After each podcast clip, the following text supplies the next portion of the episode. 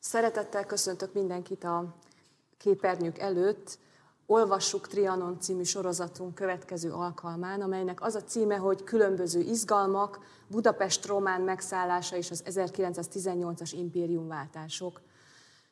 Két vendéget hívtam erre a, erre a beszélgetésre. Szeretném bemutatni őket. Elsőként Dévavári Zoltánt, aki a Veritas Történelem Kutatóintézet és Levéltár tudományos munkatársa, a korszak kiváló kutatója, legutóbbi kötete egy elmesélhetetlen történet, impériumváltások, holokauszt, emigráció, a szabadkai zsidóság eszme és politika története címmel jelent meg, illetve másik vendégemet, Száraz Miklós György írót, aki József Attila díjas, Fic József könyvdíjas és az MMA könyv Nívó díját is birtokolja.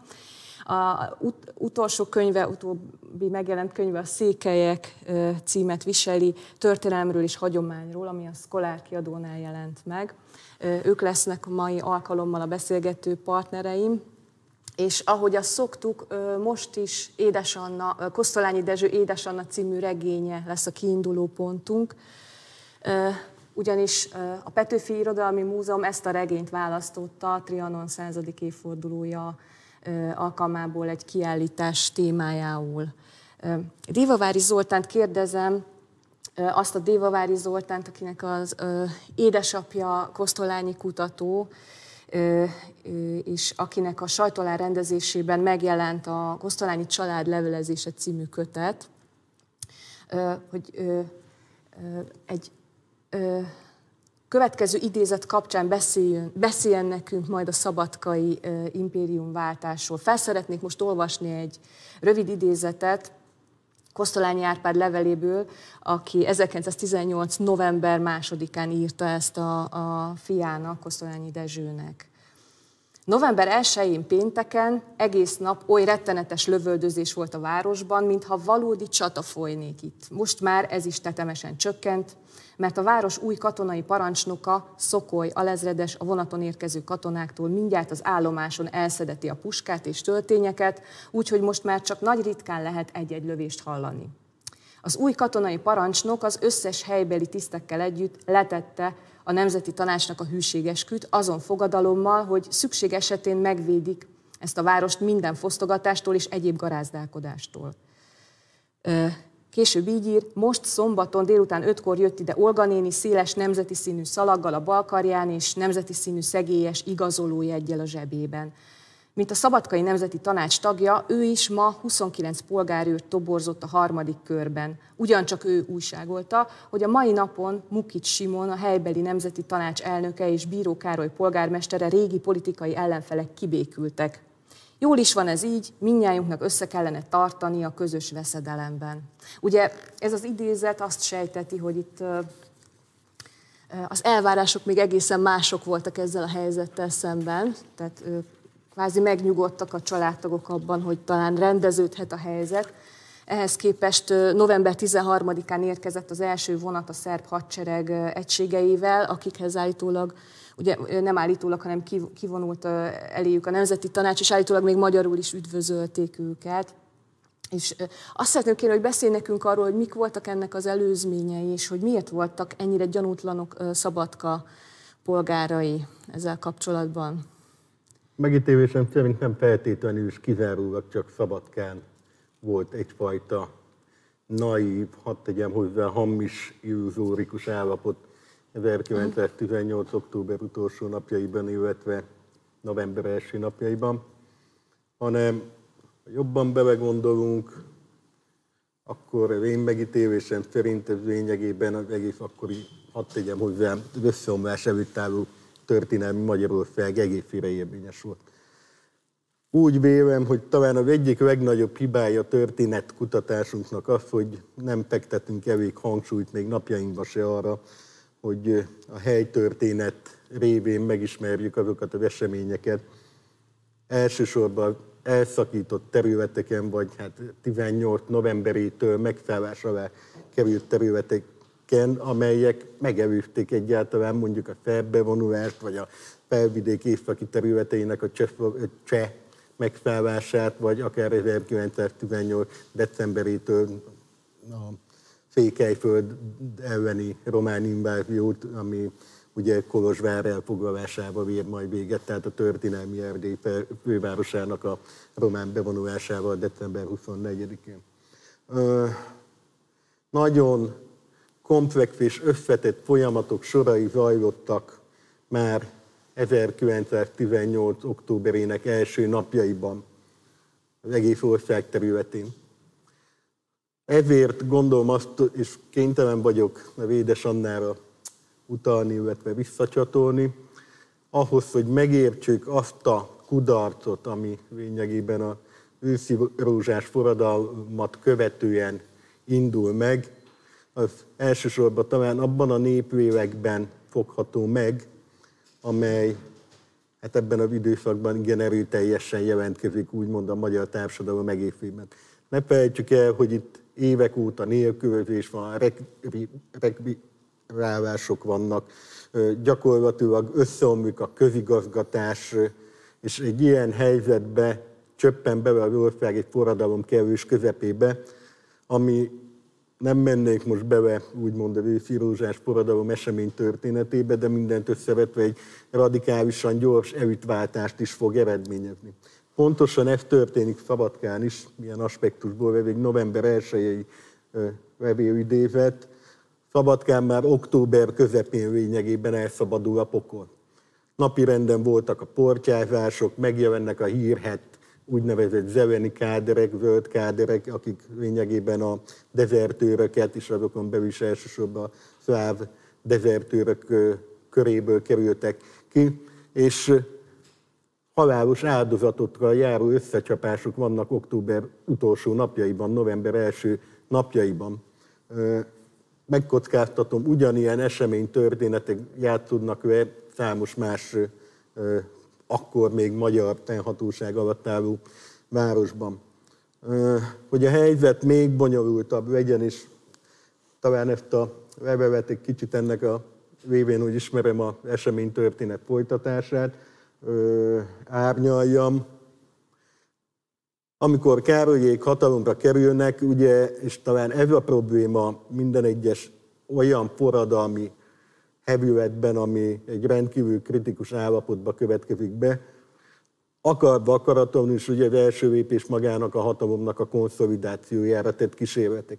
Egy olyan helyzetben, amikor november 1 másodikán lényegében északon ugye megindulnak a csehek, délen ugye október 31-én elesik Belgrád, másnap lényegében a szerb királyi csapatok felpejlődnek a történelmi magyar állam déli határain. Magyarország egy vákum állapotba kerül, és lényegében az új hatalom akar akaratlanul is, hadd tegyem úgy, minden hatalomváltásnak a maga járója, vagy bevejárója, kényszeredetten a saját hatalmának a megfivárdítására törekszik, miközben az országot egy több oldalas invázió fenyegeti, ami majd ugye november 10-én a román hadüzenettel, mint már lényegében egy harapófogott, egy három oldalas támadást jelent. Mi történik egy ilyen állapotban Kosztolányi fővárosában, Szabadkán? Lényegében hatalmi harcok zajlanak. A régi rend és úgymond az új rendhívei közötti összecsapások. Ezzel párhuzamosan ugye egy általános anarchia van, övönövenek haza a katonák a frontokról. Hadd tegyem hozzá, nem csak a magyar katonák, hanem a, a déli frontról visszavonuló német császári haderő is több ezres tömegben állomásodik ezekben a napokban. Szabadkán egy olyan helyzetben, amikor a túl azon, hogy ugye lényegében összeomlik a közigazgatás, az élelmiszerellátás, egy hasonló pandémia kevés közepén vagyunk, mint most távi bevelőt, elég, ha csak a spanyol nátára is annak a következményeire utalok. November 6-án, amikor Károlyék először indulnak meg Belgrádba tárgyalni, hogy majd megkössék a november 13-i megegyezést, ö, lényegében megállnak, kitérőt tesznek Szabadkán. Mondjuk ugye ismerve a vasúthálózatot, egy észszerű, hogy Szabadkán keresztül ment, vezetett az út Belgrádban 18 novemberében, de ugyanakkor ennek a kitérőnek az volt az apropója, hogy Károlyi hosszas vitákat folytat a szabadkai úgymond evittel, a leváltásokkal, kinevevésekkel kapcsolatban. Egy olyan kritikus időszakban történik a magyar közigazgatás csúcsain, és megítélésem szerint nem feltétlenül is kizárólag csak Szabadkán történik ez meg, hanem lényegében az ország egész területén, illetve ugye a karhatalmi, rendvédelmi egységeknél egy olyan kritikus időszakban kerülnek új személyek vezető pozíciókba, ami gyakorlatilag teljesen lehetetlenné teszi a hatékony fegyveres fellépést nem csupán a betörő idegen hadseregekkel szemben, illetve erőkkel szemben, hanem azokkal a porcsázó, lázadó elemekkel, akik lényegében ebben az időszakban hát, nyílt fosztogatásokat végeznek, nem csupán Szabadkán, hanem szinte a délvidék egészén. Azt lehet mondani, hogy november első napjaiban a Bácska egésze gyakorlatilag lángban állott, ami egyrészt magyarázható volt úgymond a társadalmi, szociális feszültségekkel, másrészt viszont a nemzeti feszültségek is egyre nagyobb lánggal és évvel éltek, olyannyira, hogy teszem azt a Duna mentén, hát illetve Középbácska területén már november 5-e, 6-a tájékán súlyos fegyveres összecsapásokra került sor, úgymond a magyar karhatalom, a meggyengült magyar karhatalom, illetve a lázadó szerbek között. És még egy anekdotát ezzel kapcsolatban, ami szintén kevésbé kövismert a magyar történelem tudományban, az az, hogy november közepére, tehát közvetlenül az impérium váltás előtt a megyefékhely zombor lakossága a menekülők miatt lényegében megduplázódott, és a Kaposváról úgymond erősítésként küldött magyar reguláris egységek, amelyek elsősorban gombor melléki szerb területeknek a pacifikálására küldtek ki úgymond erősítésként, és talán ez ábrázolja legjobban ezt a kaotikus időszakot, ahelyett, hogy a, az ottani 86-os királyi, császári és királyi gyalogezred segítségére siettek volna, mert hogy ezért is küldték őket Kaposváról ki, lényegében Zombor városában nyílt fosztogatásokba kezdtek, akkora volt az éjség a magyar reguláris haderőnél, amely a teljes felbomlás kevés közepén volt ezekben a napokban.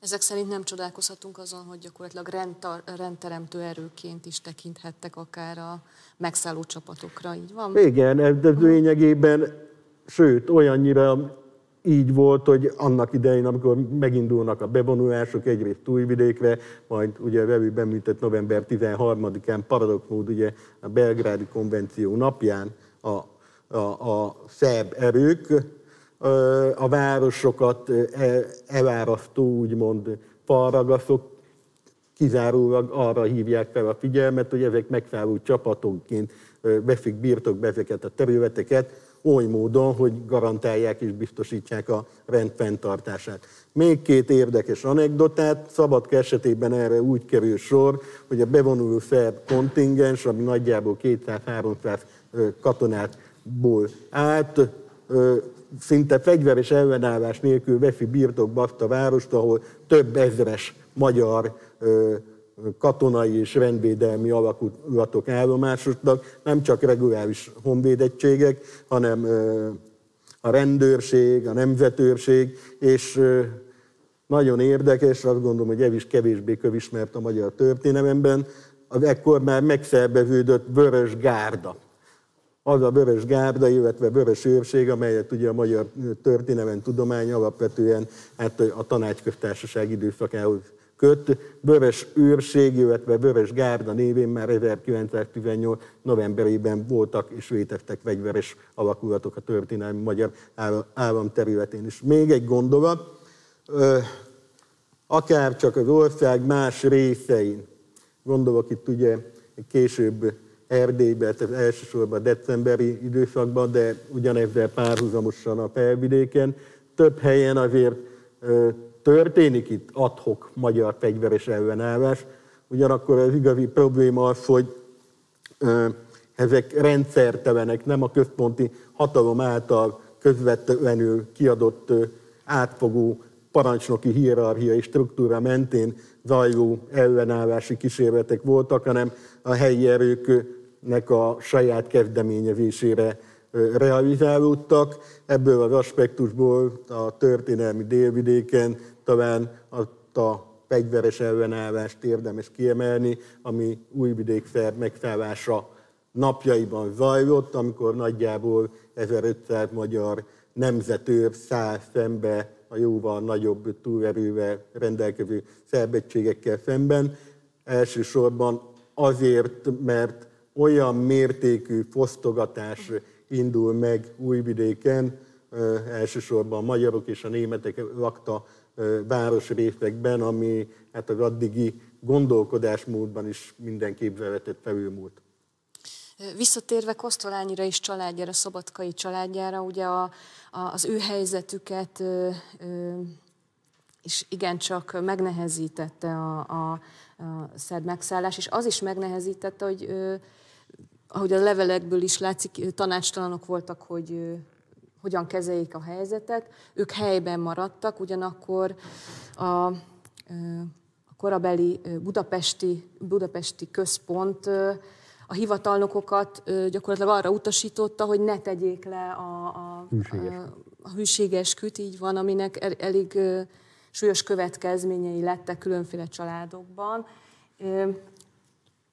Én azért fordulok hozzád, mert úgy tudom, hogy a, a, a te családod története erősen közrejátszott abban, és ugye a hűségeskü az itt jön képbe, hogy erősen közrejátszott abban, hogy te Trianon antológiákat is szerkesztettél. Tehát, hogy, hogy ezt a, ez a téma téged megtalált és foglalkoztat, mert hogy, hogy az egyik legsikeresebb Trianon antológia szerkesztése fűződik a nevethez, amit egyébként ne bosszantsuk, a, ne bosszantsuk a profi történeteket, mert, mert ez nem történelmi, tudományos meg.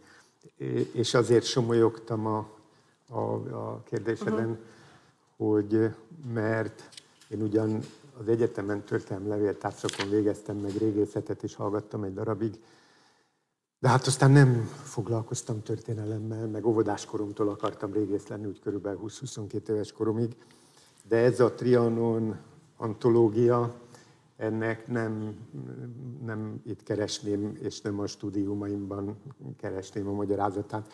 Ennek egy nagyon egyszerű, hétköznapi magyarázata van, hogy én 58-ban születtem, tehát az általános iskolát, gimnáziumot és egy egyetemet is a Kádár időszakban végeztem, és persze a, a, a, a, amikor, be, amikor befejeztem az egyetemet, akkor már majdnem a végén jártunk az úgynevezett szocializmusnak. Tehát a könnyű részét kaptam, és ebben a könnyű részében, most nem akarom, volt ott, akiknek nehéz volt a könnyű is, nekem nem volt különösebben nehéz, tehát az egyik hobbim az az volt, kiskölyök korom ott, hogy mindenféle iredenta emléket borzasztó hittel gyűjtöttem az Erdélyért jelvényektől a nem-nem sohás szódás üvegig, meg az Iredenta könyvek, az igazik, tehát a Kosztolányi félre igazságot, meg a Justice for Hungary-ről fényképek, és a, és a Pesti Napló, Trianon tíz éves, nagy vastag, ami tele volt olyan grafikákkal, hogy egy szem katona szuronyos áll a kis Magyarországon, és öt szuronyos katona Csehszlovákiában hat, akkor még nincs szovjet-magyar határ, úgyhogy ezt rosszul mondtam, de Romániában tudom, nyolc, és, és Szerbiában és hat, és ez a túlerő, és millió. De nagyon ez amíg, amíg például a József Attila gimnázium alak sorában pingpongozás és gyakorlati, és a Kafka alaksorában az úszás órák előtt időnként összeverekedtem rendőrgyerekekkel, mert miért te tényleg Erdély, mert szerinted Erdélyben vannak magyarok, és ha mondta az ember, hogy ha van, hát Erdélyben van, mi honnan tudod, jártál? És akkor mondta, hogy de hát jártam többször is. Hát, persze, hazudozol, és akkor jól összevereked. Tehát ez egy más világ volt. Vagy nekem volt köp, kötelező köppeny volt a Kafkában, én Kafkába érettségiztem. És annak itt a sarkán Kossuth Cimert hordottam. Ami itt valamelyik tanár kiszúrt, és akkor vittek az igazgatóhoz, és akkor lemartak, ki akartak csapni, meg a március 15-ig. Szóval igazi, bősz iredenta voltam a, a, a könnyű kádárkorban. És amikor egyszer csak vége lett, jött 89-90, és az apám, akkor már nem élt, apám 87 decemberben meghalt. És egyszer csak nem lett semmi értéke az ilyen stóc 56-os röplapnak, meg újságoknak, meg nem tudom, amiket apám összegyűjtött még akkor. Uh-huh. És ilyen halom volt. Egyszer csak nem lett értéke a Mein Kampfnak, most bocsánat, a Mein Kampfot nem bibliaként tartotta otthon apám, hanem forrásmunkaként, de nem lehetett hozzájutni. Antikváriumban 5000 forint volt mondjuk 85-ben egy Mein Kampf.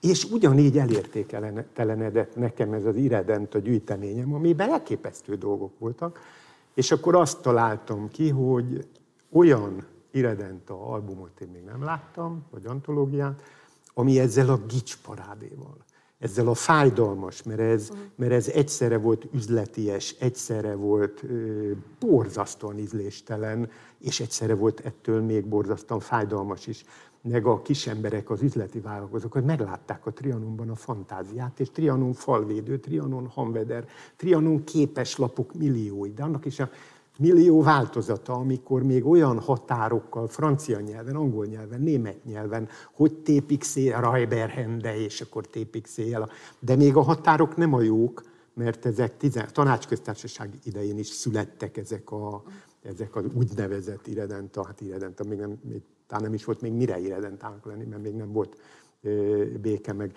De a két háború közti is nagyon érdekes, nagyon színes, nagyon tarka és nagyon kiaknázatlan volt. Én ezt az anyagot akartam megmutatni, és persze volt egy csomó az irodalom történetekből ki, meg az, meg az összesekből ki cenzúrázott József, József Attila versek, vagy Kosztolányi sorok, vagy, vagy Krúdi anyagok, és egy percig se gondolom, hogy József Attilának azok lennének a nagy versei, amik például ebbe az antológiába bekerültek. Na de nagyon érdekes kordokumentum, hogy a fiatal, még majdnem gyerek, még nem költő, de már majdnem költő, és már nem gyerek, de még azért nem felnőtt József Attila, micsoda hazaszerető, aggódó és háborgó verseket írt. Tehát ennek emögött egy 10 és 20 év közötti, vagy 18 közötti kölyök Kádár rendszer elleni házi otthoni tüntetése. Ez a magyarázat ennek. Uh-huh. Tehát akkor nincsenek... Nem tudom, hogy lelombozó ez, vagy, de ez a valóság. Uh-huh. Tehát akkor nincsenek családi hagyományok. Engem nem neveltek arra, hogy tessék iredentának lenni, vagy tessék hazaszeretőnek lenni, vagy Egy tessék... sem gondoltam erre, hanem, hanem a család története, a származás, a foltán azért gondolom. Apai ágon felvidéki, Rozsnyó, Kassa, Krasznarkár, Betlér, tehát az a szűkebb pátriája, de konkrétan Rozsnyó. Az anyai ágon bizonyos értelemben erdélyi, ezt félre szokták érteni, mindenki azt hiszi, hogy na, te erdélyi is vagy. Nem, nem szívesen vállalnám, meg hát minden magyar valamennyire erdélyi egy picit. Tudja, nem tudja, akarja, nem akarja. Vagy műveltségében, tehát most jöhetett éppen morva zsidóként is, és akkor persze feltétlenül, de hát akkor is az itt élő magyarnak majdnem mindenkinek van valami. De most a, nekem úgy keletkezett aztán erdélyi rokonságom, ami nem is erdélyi, hanem szilágysági, mert, mert Szilágy Somjó, Szilágy Kraszna, Zilach, és ez a környék, ami ugye Párcium, nem pedig Erdély.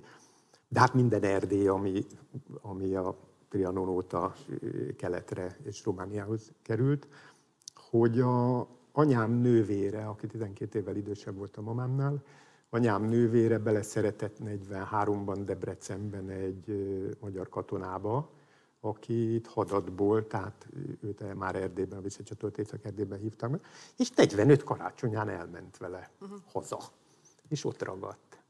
És az is egy szép történet, hogy a babus néninek, nekem ő babus néném, 94 évesen halt meg, és 92 évesen még, ha mentem hozzá, akkor ültünk a verondán, eszénél volt 90 járta, minden tudott. Most a koronát fiam átvitték akkor a múzeumból, a nem tudom én hova, meg hol van most, meg a, a szeúzó kincs, akkor most az meg, azt lehet már látni, meg tettem, hogy minden napra kész volt. Egy kis szilágysági faluban, sáros kis szilágysági, nem kicsi, nagy falu, félig román, félig magyar, kraszna. És És ahogy ott ültünk, úgy néha rám nézett, elborult, könnyes lett a szeme, és azt mondja, hogy édesfiam, hát hogy kerültem én ide ebbe a sáros szilárdságba? Hát így, 70 év alatt nem tanult meg románul. Megtanult azt a 200 szót, védőnőként, védőnőként működött, biciklivel járt, inekciózott, uh-huh. reopirint, amit Románia megszerezhetetlen volt. A, a, még én csempésztem neki, én és szüleim is, amikor mentünk látogatóba. Tehát ő, ja, hogy kerültem én ide? ebbe a sárba, ebbe a sárfészekbe, mezőberényből, a gyönyörű magyar alföldről, ahol én teniszeztem. És, és a burlasztó volt, és mondta neki, hogy hát Babus néni, senki nem erőszakolta, ez Babus néni kereste magának. És aztán fura különben az ember belegondol abba, hogy a mezőberényi család, az én anyai nagyszüleim, Marek János, kántortanító volt, Kassán végzett, a mezőberényi kántortanító, majd hazament, behívták katonának, 14 decemberében szerb fogságba esett, 14 decemberében. A halálmenetben áthajtották Montenegró izét, Albánia hegyein, valahol behajózták őket egy albán kikötőben, megkerülték egész Olaszországot, és Asinára szigetén, az Albino Szamarak szigetén volt egy fél évet. Aztán Marseille-be volt, aztán 19-re keveredett szegényképp haza. De az egészen azt akartam mondani, hogy a két gyereke volt, a két lánya, és az egyik most Krasztán van eltemetve, Romániában, az édesanyám Budapesten, a Farkasréti temetőben, a nagyapám maradt mezőberényben, a nagymamám pedig egy másik temetőben, a budai temetőben. Az a kis család, amelyik mezőberényben ugyanazt a kilincset, ugyanazt a sparrehátot, ugyanazt a... Nem különösebben érdekes, gondolom ez a világ, de, de de, de nekem meg mégis olyan, olyan, van ebben is valami szívszorító. Visszatérve a szabadkai történetre, ugye itt a, a, az állás nélkül maradt család, az állás nélkül maradt családfő, mert mint Kosztolányi Árpád, aki iskolaigazgatóként ö, ö, dolgozik, és hát ott a közösség egyik vezető figurája, hát ha nem is egyik napról a másikra, de fokozatosan elveszít először az iskolaigazgatói pozícióját, aztán nyugdíjaztatását kéri, mert úgy érzi, hogy bár elkezd tanulni szerbül, egész jól el is sajátítja ezt a nyelvet, meg még, nyelv, még ö, ö, órákat is ad szerb diákoknak, ugye matematika, fizika szakos tanár ettől függetlenül az anyagi pozíció rendkívül megrendül a családnak. Ez, ez gondolom nem volt egyedülálló a, a délvidéki ö, magyar ö, középréteg esetében, és, ö, és hát Kosztolányi úgy segíti ki a saját édesapját, hogy, hogy elkezd írni a, a szabadkai lapokba, a bácskai naplóba Fenyves Ferenccel köt egy megállapodást, hogy az ő havi a panázsának a felét mindig a, a, a családnak juttatja,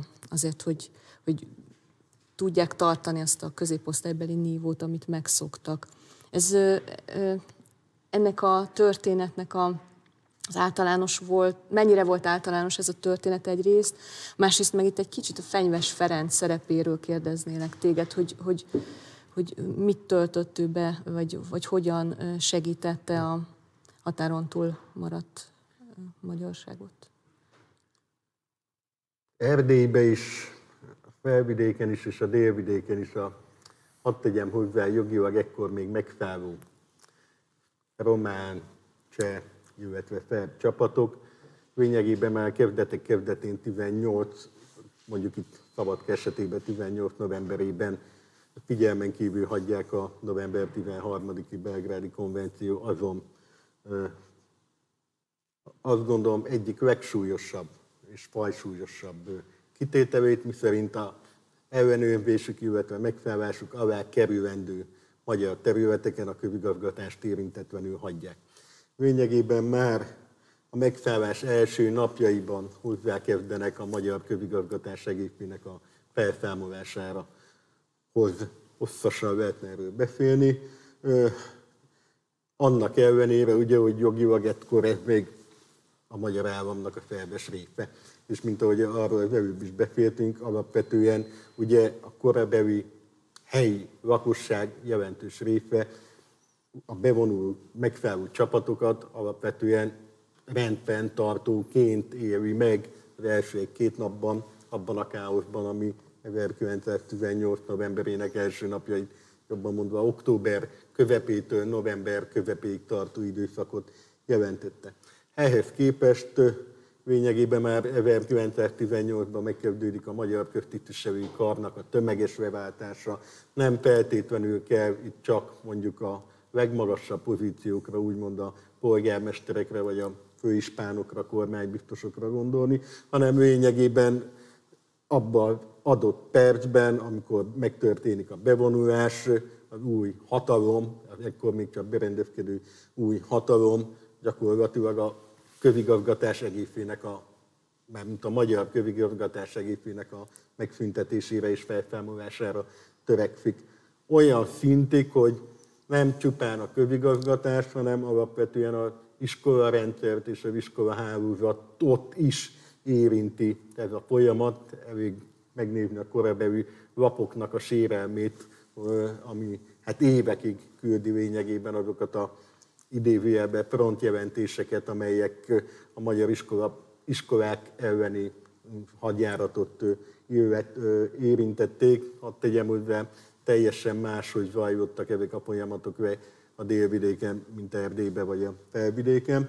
És értelemszerűleg hatványozottan érintette ugyanez a megszorító intézkedés, ebből az aspektusból ugye nem csak a Kosztolány családot, hanem a velük közvetlen szűk rokonságban álló Brenner családot, utaljak itt csak Csád Gézának a védesapjára, aki ebben az időszakban egyébként Szabadkaváros főügyésze volt.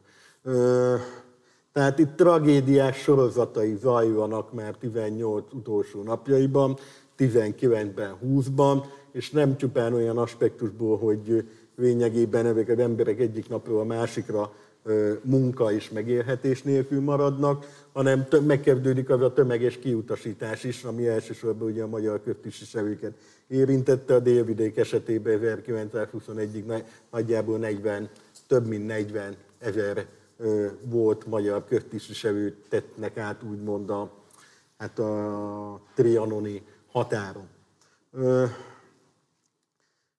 Ennek természetszerűleg volt egy nagyon is logikus magyarázata, ugyanis a berendezkedő hatalomnak alapvető célja az volt, hogy a középosztályt és úgymond a magyar elütet az államhoz, a magyar államhoz közvetlenül kötődő elütet lényegében lefejezve és annulálja.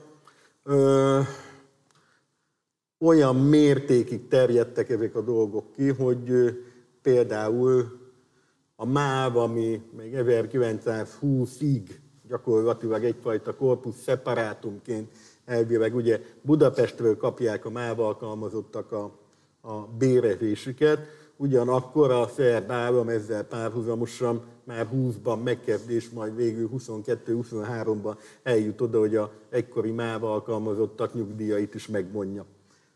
Hosszasan lehetne ezekről a megszorító intézkedésekről beszélni.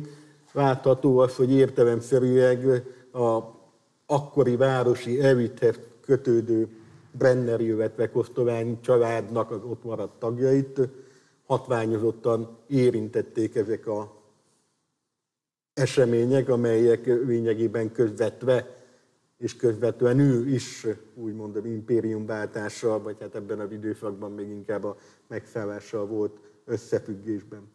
Ezt a tragédiát, ami ugye a köztisztviselői kart, illetve a tanári kart éri már 1918 19, 18 végén, illetve 19 egészében.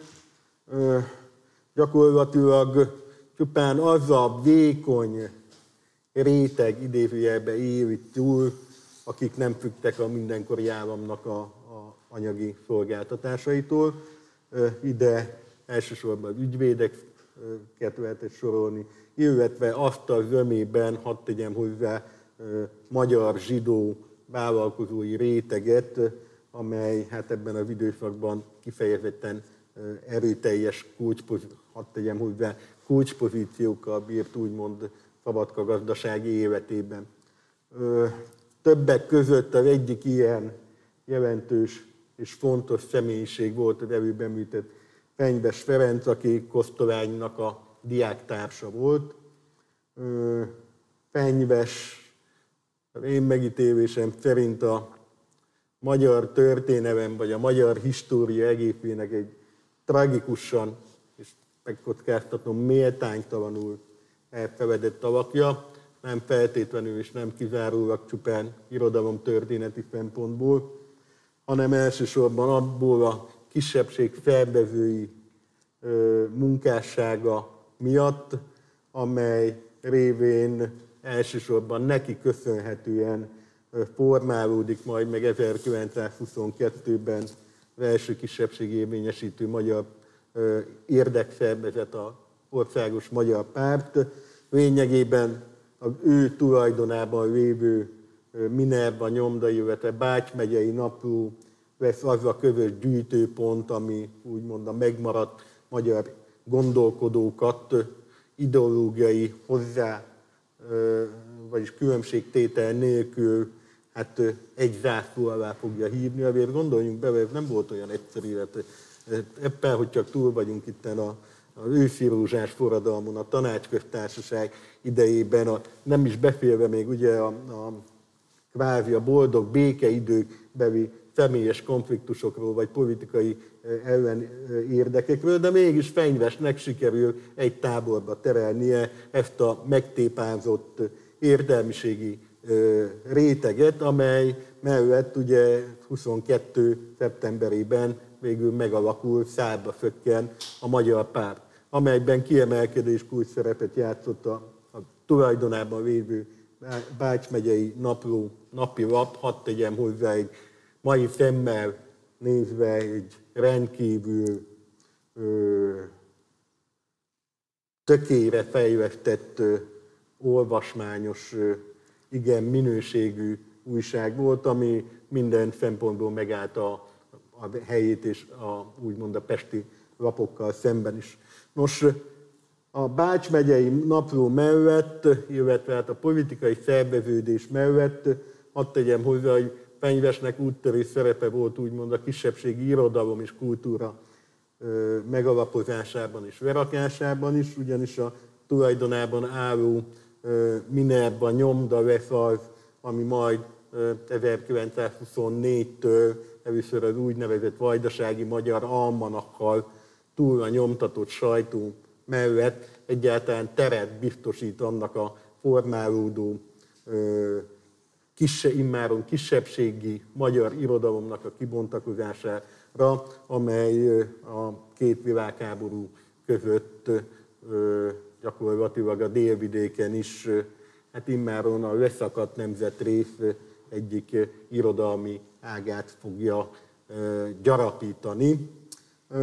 Eltérően Erdéllyel, jövetve a felvidékkel, amely területeken már csak a történelmi, eltérő történelmi múlt miatt is azért igen nagy és gazdag hagyománya volt egyrészt a politikai életnek, másrészt még az irodalomnak is.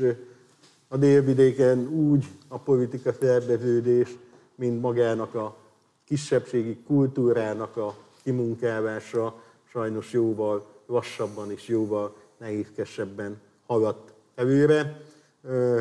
Hosszú lenne, és talán nem hiszem azt, hogy most itt és most kellene erről részletesen beszélni. Egy embert, illetve személyt szeretnék még kiemelni Fenyves mellett, Detre János, aki szintén úgymond a magyar história, de hát a, ezzel párhuzamosan a magyar irodalom történetnek is egy tragikusan és sajnálatosan mellőzött személyisége olyannyira, hogy Detre Jánosnak, aki egyébként pont 18-ban volt úgymond Szegeden kormánybiztos, majd ezt követően Szabadkára emigrált, és kulcs szerepet játszott a Bács megyei napló főszerkesztésében. mindössze Szegeden van egyetlen egy Péres utcája. Lényegében a magyar történelem, tudomány, de irodalom történetben is hát egy elfelejtett, de láthatjuk a kisebbség felvevési tevékenysége miatt igen fontos személyisége volt. Szó volt arról, említetted, hogy Erdélyben azért erősebb gyökerei vannak az irodalmi önszerveződésnek, meg hát ott ugye a, a székelyek, mint önálló nemzet vannak jelen. Te, aki a Székelyek, Székelyek címmel írtál könyvet, hát amikor én néztem ezt a tehát láttam, hogy, hogy ilyen címmel írtál, illetve visszanéztem beszélgetéseket, sokan fölteszik azt a kérdést, hogy hogy jön ahhoz egy budapesti író, hogy a székelyekről írjon, mi volt ennek a fogadtatása, mi volt ennek az indítatása, és, és hogy mit gondolsz arról, hogy vajon másként láttad volna a székelyeket Trianon előtt? Hát mindenki másképp látta volna őket szerintem, gondolom. De mindent másképp láttunk Trianon előtt és Trianon óta. Mindegy, hogy miről beszélünk, a levesről is, vagy a húsleves. Szóval a kassai sonka is, vagy a kolozsvári káposzta is másképp hangzik Trianon óta, szerintem. De, de hát már megint valami töröm a fejem, hogy mondjam-e az igazat, vagy szépítsem. De mutatom az igazat, mert miért ne időnként az igaz is majdnem olyan szép tud lenni, mint a kitalált, meg a fantázia. Székelyek, hogy talán azért, mert apám 30-ban született, az első bécsi döntés után, amikor visszacsatolták a déli felvidéket, ők 43-ba felmentek, mert a nagyapámat kirúgták a vízivárosi első magyar cikvízgyár gondnoki állásából, mert székely kocsisokkal dolgoztatott sváb kocsisok helyett, és a nyilas és a többi, és most ebben nem mennék bele, mert már valahol egyszer azt írták, hogy a nagyapám ellenálló volt a másik. Majdnem mondtam valahogy, hogy mi volt, de azt nem mondom, hogy nem, a nagyapám nem volt ellenálló, de tényleg történetesen székely kocsisokat preferálta a sváb kocsisokkal szemben, és a tulajdonos, aki akkor erőteljesen nyilas volt, kirúgta a nagyapámat. És akkor a nagyapám még bejelentkeztek szépen, apám Budapesten született, a vízivárosban, és bejelentkeztek a rozsnyói rokonságnál a örök részre, gondolom nagyon örültek nekik. Felmentek 43-ba Rozsnyóra, úgyhogy apám ott járt a Rozsnyói gimnáziumban két évet, és amikor érettségiznie kellett volna, akkor hazadó, kidobálták őket, ugye persze, mert hát nem is tőzsgyökeresen, hanem ők csak a, a, a visszarabolt területre beköltözöttekként azonnal kidobhatók voltak 30 kilós csomaggal. De apám Rozsnyón végignézte a zsidók kitelepítését, ahogy hagyják végig a bácsikat, akiket ismert, porcelán nadrágban, sétapálcával, kőzetgyűjteménnyel, a patikus, hanem, tehát végignézte ezt a megaláztatást 13-14, nem tudom, ez 3 volt 44, tehát 14 évesen. Aztán megkapta azt, hogy, hogy hova üljön az osztályteremben, mert magyar, és, és, és végignézte azt, hogy hogyan nyírnak asszonyokat kopaszra, azért, mert a magyar rozsnyó magyarul beszélnek hárman vagy négyen a téren összetálkozva. Aztán, amikor őket kizavarták onnan, kitelepítették onnan, akkor Budapesten természetesen nem kerültek vissza, ahonnan elmentek, hanem az agglomerációmat Örök Bálinton kaptak egy házat, természetesen sváb házat, és az apám 15 évesen látta azt, amit én már csak írásból ismerek a tüntetésül a kihúzgált fejfáka bent a hálószobában, úgy agyagosan, földesen, vizesen, nedvesen, neki támogatva a falaknak, hogy hány száz éve vagyunk mi itt. És ezeket kizavarták, és az apám és a nagyapám részt vett a sváb kitelepítésben. És az apám ezt aztán később felnőttként nagyon gyorsan elkezdte szégyelni. Nagy darab gyerek volt, tehát apám 194 centis volt, 120 kiló volt, amikor nem volt dagadt, Úgyhogy ő 15-16 éves gyereknek is termetes gyerek volt, hát így vett részt a nagyapámmal együtt. Na most ezt végigélte ő két év alatt körülbelül, két-két és fél év alatt. Hogy aztán miért foglalkozott nemzetiségi kérdéssel, vagy román-magyar megbékélés ügyekkel, vagy, vagy ezt talán magyarázza ezt. Én elvesztettem őt úgy, hogy 57 éves volt, amikor meghalt, miközben ha a börtönjét és minden francot hozzászámolok, akkor neki 17 éve volt megvalósítani azt, amit megvalósított. Most lehet, hogy itt el kéne mondani, mert hát ki ismeri, ma már meghalt 30 valahány éve, Kossuth volt, nem volt soha pártag, négy évet ült, életfogytra ítélték, először halálhírét, mert megkapták a nagyszüleim a csomag, a, a ruháit, és, a, és akkor úgy tudtuk, tudtuk, én még nem éltem, hogy, hogy, hogy végül tíz év lett, a tíz évből négyet leült, 56-ba őszén szabadult. Kegyelemmel, nem a forradalom, hanem szeptember közepén. És, és ennek ellenére lett belőle Kossuth meg tévéjátékok, meg drámák, meg kortárs főszerkesztő, amiből sok minden következhet, az ember gyanakodhat, meg, meg, meg büszke lehet, meg keveredhet ez, meg rossz napon erre gondolok, jó napon arra gondolok, meg próbáltam tisztába tenni egy regényben, az apám darabokban legalább magamnak, amit csak lehet. Na most jutunk el körülbelül, így az apámon, vagy a családom, vagy ezen keresztül eh, ahhoz, hogy miért csináltam én mondjuk egy, egy olyan könyvet, amik az a cím, hogy írt fel házat kapujára, és azt nálam hozzáértőbbek azt mondták, hogy az judaisztikának minősül.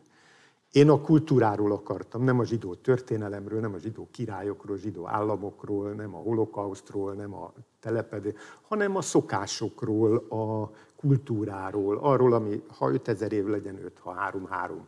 A három se rossz azért. Hogy, hogy, és hogy hogy változik ez a kultúra különböző közegekben, mert a jemeni zsidó más mint a kínai zsidó, és, a, és, a, és az askenázi más, mint a szefárd, és a magyar zsidó még Izraelben is más, mint az orosz. É, hadd ne mondjam, mert annyira bonyolult meg a történész, ezt nem százszor jobban tudja, tehát én nem is ezzel akartam foglalkozni. Lehet, hogy magamnak akartam rendbe rakni Mit gondolok én a zsidóságról? Félek, tisztelem, gyűlölöm, mert mindenben ott vannak, mindent megnyernek. Minden neki kell, a pénzvilágot is, a zenei világot, az irodalmat, a Nobel-díjat, az Oscar-díjat, minden, minden, minden, a Nemzeti Bankot, minden. Vagy azért, mert mindenhez, amihez nyúlnak, az kivirágzik és csuda lesz, vagy minden, amihez nyúlnak, végül összedől és elrohad. Vagy, vagy, vagy, vagy, vagy, vagy. Végletes kérdések, ezeket tettem fel magamnak, és végig rákcsáltam, és megírtam. De aztán megcsináltam ugyanezt a cigányok könyvvel. Most nem mondom végig, hogy... És sose gondoltam, hogy a székelyekkel meg kéne csinálni. Pisztattak rá, hogy, hogy, hogy na de mi most akkor miért nem írod meg a székelyeket? De mondtam, mit írjak a székelyek? Hát a székelyek magyarok hogy, hogy enge... jó, miért a cigányok nem magyarok, a magyar zsidók nem, már fülig vagy a, a hülyeségben, hogy most akkor vallás, nem vallás, hit, genetika, ne, hagyjuk. És akkor tényleg úgy voltam vele, hogy hát most akkor tényleg miért is ne? Hát milyen marha izgalmas. Milyen marha izgalmas dolog az, hogy a magyar őstörténet is borzalom, történészek is agyonverik egymást a magyar őstörténetet, és vízvezeték szerelők is agyonverik egymást eh, azon, hogy most akkor Attila, kettős honfogás, hármas honfogás, 30 ezer éves a magyar ősnyelv, az Isten is magyarul gondolkodott, amikor teremtette Ádámot. Szóval ez egy nagyon izgalmas dolog. Ezen belül a székely, ha még olyanabb, mert ha valaki nem tudná, székely szarta a magyart. Ezt szabad mondanom remélem a visorban, mert hogy ezt mondják időnként a székek kellő öntudatta. Szóval nagyon izgalmasnak látszott a dolog, és azt gondoltam, hogy ó, hát ha én megírtam a zsidókat, megírtam a cigányokat, mind a kettő kényes, nehéz, a piano nem olyan, hadd nem mondjam. Hát a székelyeket milyen könnyű lesz. Mert hogy az marha egyszerű, mert sokat időztem, Székelyek közt, Székelyföldön apámékkal, anyámékkal, családilag, aztán 14 éves koromtól autostoppal, teherautóval, szekére kapaszkodva, a kazalban aludva, házakba bekéreckedve, szvászázhoz, románhoz. De azért mégis, amikor Székelyföldre ért a 14-15-16 éves gyerek a stoppolás közben, a Székelyföldön kiengedett mert hazaérkezett. Hiába vagy Romániában, ott hazaérkeztél. Ráadásul akkoriban a 70-es évek közepén, végén 80-as évek elén kapkodtak még a magyar, különösen az ilyen fiatal kölykökér, a magányos, idős emberek, a gyerekek elmentek minimum Bukarestbe, Kolozsvára, de nagyon sokszor messze. Németország, hallgatták a román szabad Európát, a magyar szabad üzengetést, mi van a gyerekekkel, mi van a fiúkkal, és Ceausescu. Tehát még, még ezt is tegyük hozzá. Uh-huh.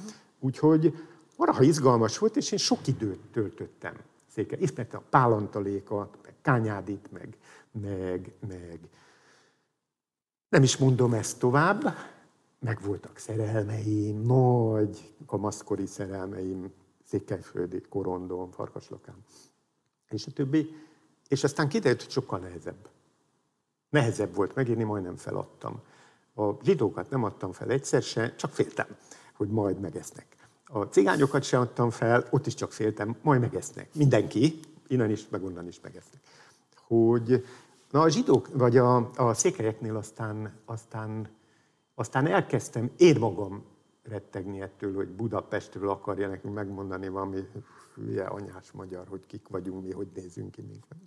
És az a hihetetlen megdöbbentő élmény ért, hogy egy nagy körutat csinált a kiadó, volt olyan aranyos, kedves, és nem tudom, hogy köszönjem meg, körbevittek engem tíz nap alatt, és az egész Székelyföldön, kezdtük Kolozsváron, ugye nem Székelyföld, de hát a Bulgakovval indult, és akkor onnan mentünk uh-huh. aztán Marosvásárhely, Csíkszered, a Gyergyó, Sepsiszentgyörgy, Udvarhely, és a többi, és a többi.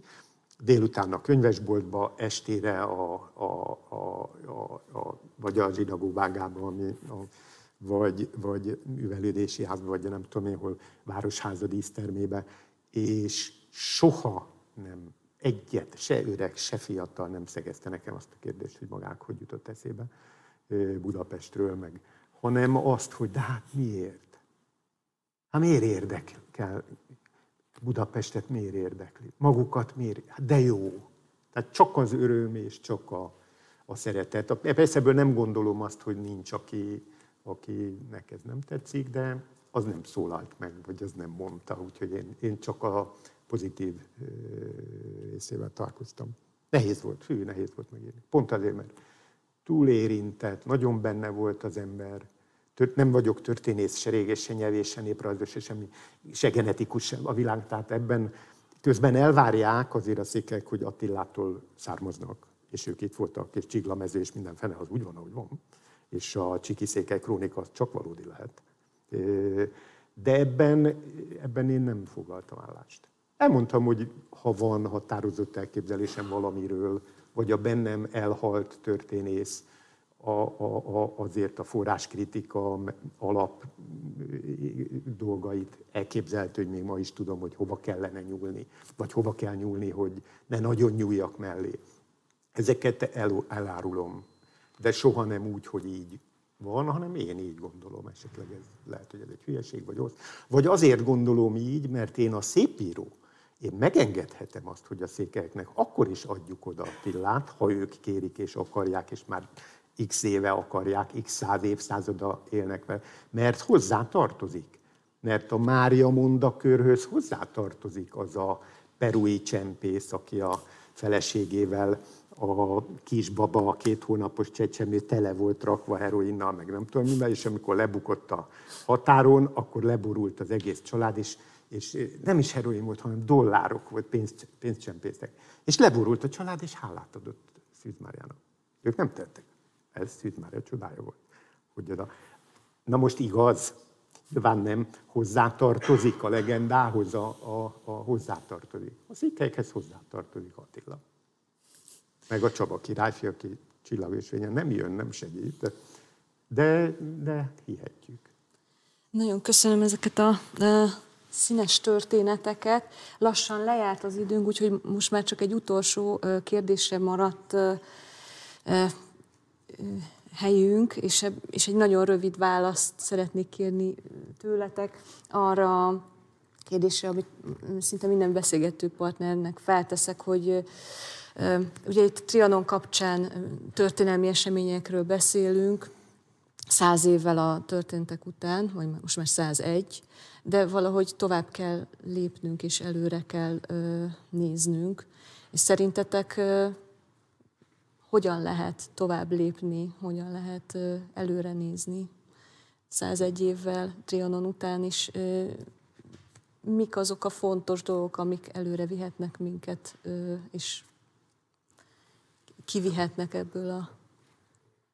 Eléggé nehéz kérdés és fogas kérdés, de hogyha az ember rögtönzött választ ad erre, akkor amit én megemlítenék, az, hogy talán tisztába kéne venni az egészben, hogy mi történt itt.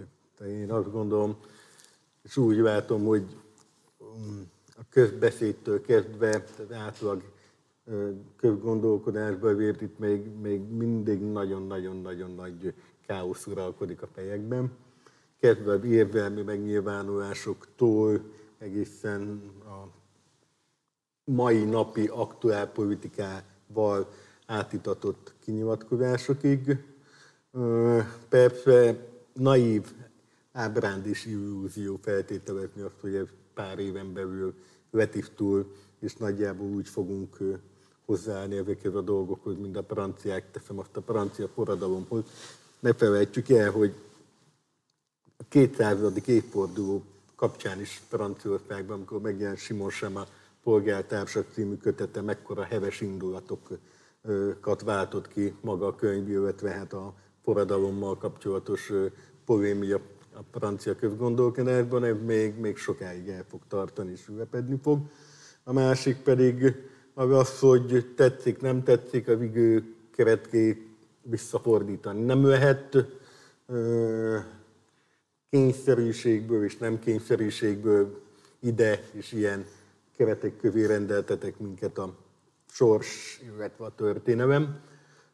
Azok a népek, akik úgymond győztesek voltak 18-20 folyamán, vagy 45-öt követően, továbbra is a szomszédaink. Az együttélés és az együttműködés az elkerülhetetlen és elengedhetetlen, és nem feltétlenül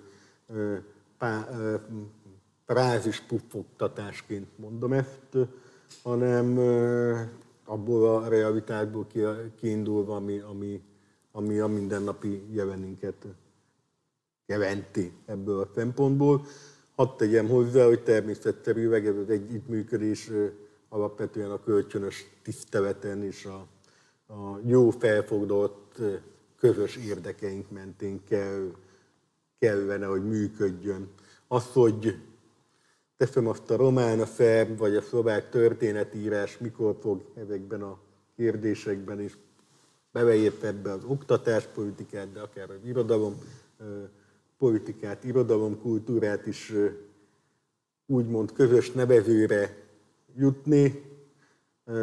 Tartok tőle, hogy hát ez szintén egy olyan gordiuszi csomó, amit csak a türelem fog majd, ha nem is egyik napról a másikra, de évtizedek folyamán majd enyhíteni. Nagyon hosszú még az az út, amíg túllépünk úgy mindannyian ezeken a dolgokon. De hát nem mi vagyunk az első generáció, aki így vévi. Emlékeztetnék a költő híres mondataira, rendezni közös dolgainkat. Azt gondolom, hogy ez a közös dolgainknak a rendevése ugyanúgy aktuális most, mint a 30-as években volt. Köszönöm. Töröm a fejem én is, hogy mi erre a ravasz kérdésre, hogy is lehet válaszolni. Nem, nem, nem, nem cikizni akartalak vele, hanem, hanem tényleg nem könnyű, hogy a, most akkor kettő, két dolog jut eszembe, hogy két irányból tudok közelíteni. Az egyik ez, hogy csatlakozom Zolihoz, hogy csak az író módján, hogy, hogy én, ha két embert kéne mondani, akire azt mondanám, hogy építsünk 2020-tól 21-ben, 22 tehát a jövőt, azt mondjuk Gionra, Gion Nándorra és, és Bibóra építeném. Az Bibónak a kemény, őszinte szembenézésre, ami ha megtörténik, abból lehet győzni. A bujkálásból és, és menekülésből és, és szembe nem nézésből és álmodozál, lehet álmodni, de akkor erősnek kell lenni, az álmunkat le kell nyomni mindenkinek a torkán. Akkor jó, akkor a, akkor a kevésbé tiszta, akkor a hamis is győzhet. De akkor erősnek kell lenni. És akkor nekem most szimpatikusabb az, ahogy Guillaume világirodalmat, és szerintem Garcia Márquez nagyságú világirodalmat, és nem olvasható németül, nem olvasható angolul, nem olvasható franciául. Én nem tudom, hogy olvasható-e mondjuk szerbül, vagy románul, tehát spanyolul. Tehát az egyik dolog, hogyha van egy ekkoránk, akkor azzal jó lenne valamit kezdeni. És nem gyűlölködik, de nagyon őszinte, mert nem hamisít, mert, mert, mert elmondja Szent Tamás is. Tehát a, elmondja azt a véres délvidéket, az ő mesé, de irodalomba emeli, és nem utálkozik, és nem uszít, és, nem, és elképesztően jól csinálja. Bibót nem kell, ugye? Bibót egyáltalán nem kell reklámozni, csak valahogy nem használjuk ki, hogy van nekünk egy ilyen bibónk. Én ezzel csatlakoznék hozzád, Zoli. A, a másik meg, meg az, hogy lehet, hogy átlép rajtunk és a trianon problémánkon, és mindenféle problémánkon az öko, a műanyag, a vírus, a, a franc tudja. Szóval ezt nem tudom, hogy vigasztalásnak vagy fenyegetésnek szántam-e. Jó, hát reméljük, hogy vigasztalásnak, és köszönöm szépen nektek a beszélgetést, nézőinknek pedig a figyelmet, és folytatjuk a sorozatot. Maradjanak velünk!